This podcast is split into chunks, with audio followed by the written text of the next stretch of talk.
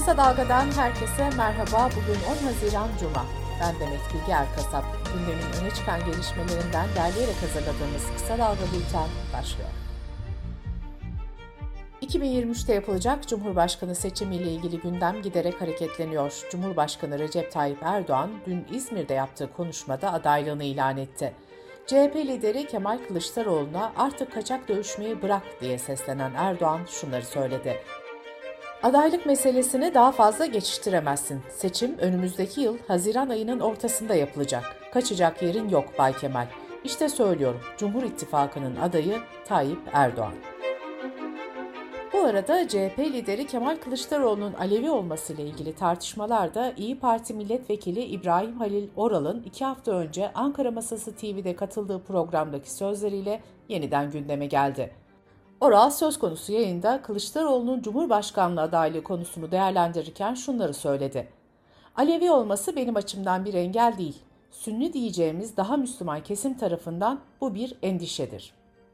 İyi Parti lideri Meral Akşener dün bu açıklamaya tepki göstererek Kılıçdaroğlu'ndan özür diledi. Akşener şunları söyledi. Alevilik üzerinden yapılan tarif kim için yapılırsa yapılsın şiddetle reddediyorum. Ve başta Sayın Kılıçdaroğlu olmak üzere üzülen her bir kardeşimden İyi Parti Genel Başkanı olarak özür diliyorum. İyi Parti'nin disipline sevk ettiği Oral ise sosyal medya hesabından yaptığı açıklamayla özür diledi. Oral, kullandığım bazı özensiz ifadeler sebebiyle başta Kılıçdaroğlu ve Alevi kardeşlerim olmak üzere tüm milletimizden özür diliyorum ifadelerini kullandı. Bu arada Kılıçdaroğlu'nun özür dilemek için kendisinden randevu isteyen Oral'ı bugün parti genel merkezinde kabul edeceği belirtildi. Altılı Masa'da yer alan Saadet Partisi lideri Temel Karamollaoğlu da Twitter'dan şu mesajı yayınladı. Sayın Kılıçdaroğlu ve Alevi vatandaşlarımıza yönelik sarf edilen ayrıştırıcı ve ötekileştirici ifadelerden dolayı üzüntümü belirtmek isterim. Yöneticide aranan vasıf, mezhep değil, dürüstlük, adalet, ehliyet ve liyakat olmalıdır. Aday belirleme kriterlerinde liyakatın değil de ırkın ya da mezhebin aranması ülkemize, insanımıza ve geleceğimize yapılabilecek en büyük kötülüktür. Cumhurbaşkanı Erdoğan da adaylığını ilan ettiği konuşmasında bu konuya değinerek Kılıçdaroğlu'na şöyle seslendi. Şayet kökeninden, meşrebinden, kimliğinden dolayı birileri sana aba altından sopa gösteriyorsa çaresi var. Bu ülkede kimsenin ötekileştirilmesine izin vermeyiz. Yeter ki sen aday ol. Kılıçdaroğlu ise dün Ordu'da muhtarlar, sivil toplum kuruluşları temsilcileri ve kanaat önderleriyle buluştu. Toplumun ayrışma ve kutuplaşma içinde olduğunu söyleyen Kılıçdaroğlu şöyle devam etti.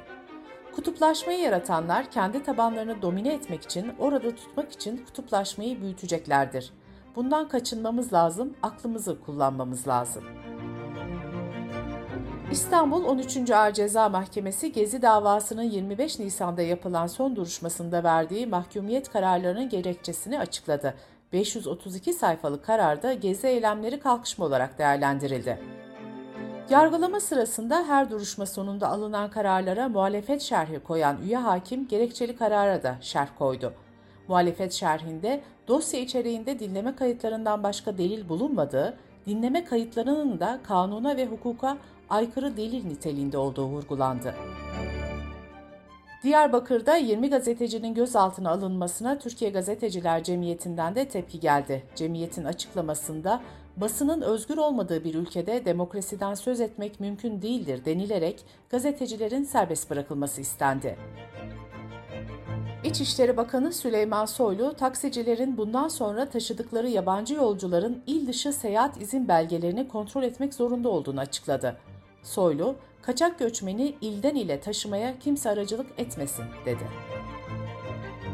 Ankara'da Melih Gökçek döneminde Beşevler'de Otelcilik ve Turizm Meslek Lisesi'nin olduğu alan eğitim alanından dini tesis alanına çevrilmiş, lisede yıkılmıştı. Lisenin yerine cami yapılması planı mahkeme tarafından iptal edildi.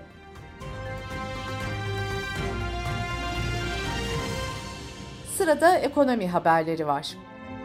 CHP Adana Milletvekili Burhanettin Bulut, sosyal medya hesabından yaptığı açıklamada Cuma gecesinden itibaren geçerli olmak üzere benzine 1 lira 45 kuruş zam beklendiğini söyledi. Bu zamla birlikte benzinin litre fiyatı 27 lirayı geçecek. İstanbul Büyükşehir Belediyesi'ne bağlı İstanbul Planlama Ajansı gıda fiyatları krizi neden şimdi neden yine başlıklı bir rapor hazırladı. Raporda son 6 ayda sofraların en temel ürünlerine market raflarında alarm takıldığı, meyve ve sebzelerin taneyle satıldığı belirtildi. Ajans tarafından yürütülen ekonomik krizin kıskacında İstanbul'da geçim ve dayanışma araştırması kapsamında görüşülen ev kadınların %62'si temel gıda ürünleri dışında gıda alışverişi yapmayı kestiklerini söyledi. Görüşülen kadınlardan %42'si ise taneyle ve gramla alışveriş yapmaya başladığını belirtti. Araştırma kapsamında görüşülen pazarcıların tümü akşam pazarı ile birlikte çıktı diye tarif edilen ve çürümeye yüz tutmuş ürünleri uygun fiyata hatta ücretsiz bir şekilde almaya gelenlerin sayısının son 6 ay içinde belirgin bir şekilde arttığını söyledi. Türkiye'de kur ve enflasyondaki hızlı yükseliş orta ve alt gelir grubundaki vatandaşların gelirlerinin erimesine yol açarken bu dönemin kazananı milyonerler oldu. Deutsche Welle Türkçe'den Pelin Ünker'in BDDK verilerinden aktardığı haberine göre hesabında 1 milyon TL ve üzeri mevduat olan Moody sayısı 5 ayda 511 bin kişiden 600 bin kişiye çıktı. Buna göre yüksek enflasyon döneminde 88.713 kişi daha milyoner oldu. Milyoner sayısı 5 ayda %17 arttı.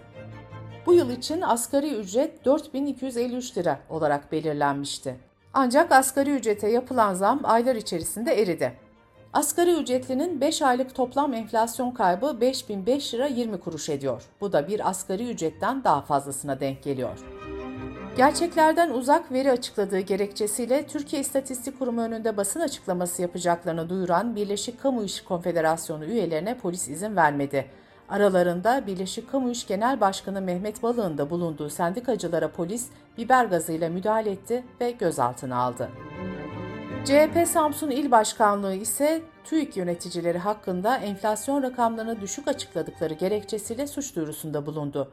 CHP Samsun İl Başkanı Fatih Türkel, TÜİK yöneticilerin resmi belgede sahtecilik ve görevi kötüye kullanma suçlarını işlediğini savundu. Dış politika ve dünyadan gelişmelerle kısa dalga bültene devam ediyoruz. Cumhurbaşkanı Erdoğan, Ege adalarının silahlandırılmasına ilişkin gerilimde Yunanistan'a sert eleştiriler yöneltti. Erdoğan, Yunanistan'ın kışkırtmalarını soğukkanlılıkla karşıladık ancak bu sabrımız muhatabımız tarafından yanlış anlaşılıyor. Yunanistan aklını başına alsın, şaka yapmıyorum, ciddi konuşuyorum, dedi. Türkiye'nin Suriye'nin kuzeyinde planladığı harekat konusunda Amerika'daki tartışma sürüyor. ABD Dışişleri Bakanlığı Yakın Doğu işlerinden sorumlu müsteşar yardımcısı, harekatı engellemek için diplomatik girişimleri hızlandırdıklarını ancak Türkiye'yi vazgeçmeye ikna edip etmedikleri konusunda garanti veremeyeceğini söyledi.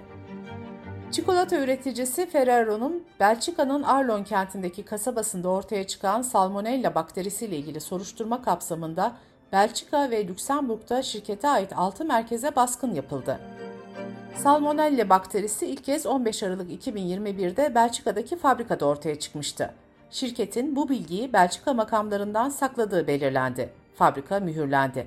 Satışlar da %40 azaldı. Avrupa Hastalık Önleme ve Kontrol Merkezi'ne göre Avrupa, ABD ve Kanada'da şu ana kadar Kinder çikolata ürünlerine bağlı doğrulanmış 423 bakteri vakası saptandı. En fazla vaka İngiltere'de görüldü. ABD Yüksek Mahkemesi'nin kürtajı federal bir hak olmaktan çıkarma hazırlığına tepkiler sürerken Avrupa Parlamentosu'nda küresel kürtaj hakkının korunmasını savunan bir karar ezici çoğunlukla kabul edildi. Kararda ABD'ye ve yasakların sürdüğü AB üyesi ülkelere kürtaj hakkının korunması çağrısı yapıldı. Avrupa Parlamentosu 2035 yılından itibaren benzinli ve dizel yakıt kullanan araç satışının yasaklanmasını öngören tasarıyı oy çokluğuyla kabul etti. Komisyonun önerisi trafikte karbondioksit emisyonunun %100 oranında azaltılmasını öngörüyordu. Bu hedef doğrultusunda elektrikli otomobiller için şarj altyapısını geliştirmek üzere ayrı bir yasa çalışması bulunuyor. Geçen yıl İskoçya'da düzenlenen Birleşmiş Milletler İklim Değişikliği Çerçeve Sözleşmesi 26. Taraflar Konferansı'nda Türkiye'de bu yönde bir mutabakata imza atmıştı. Esrar kullanımında köklü bir tarihe sahip olan Tayland'da evlerde kenevir yetiştirilmesi ve esrar satışı yasal hale getirildi. Esrar kullanımı hala yasak olsa da pratikte cezasızlık olarak yorumlanan bu adımın ardından Sağlık Bakanı esrarlı tavuk tarifi paylaştı. Yeni Zelanda hükümeti ülkedeki en büyük sera gazı kaynaklarından biri olan metan gazını azaltmak için koyun ve sığır geğirmesine vergi getirmeyi planlıyor. Plan çerçevesinde hayvanlarına metan azaltıcı yem vermeleri ve çiftliklerinde emisyonları azaltabilecek şekilde ağaçlandırma yapmaları için de çiftçilere teşvikler verilmesi planlanıyor.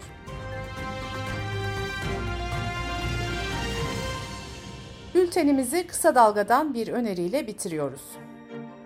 Eşit Haklar İçin İzleme Derneği ve Kısa Dalga İşbirliği'nde hazırlanan Yasaksız Meydan'da bu hafta Enerji Sen Genel Başkanı Süleyman Keskin, enerji sağ işçilerinin mücadelesini anlatıyor. Kısa Dalga.net adresimizden ve podcast platformlarından dinleyebilirsiniz. Gözünüz kulağınız bizde olsun. Kısa Dalga Medya.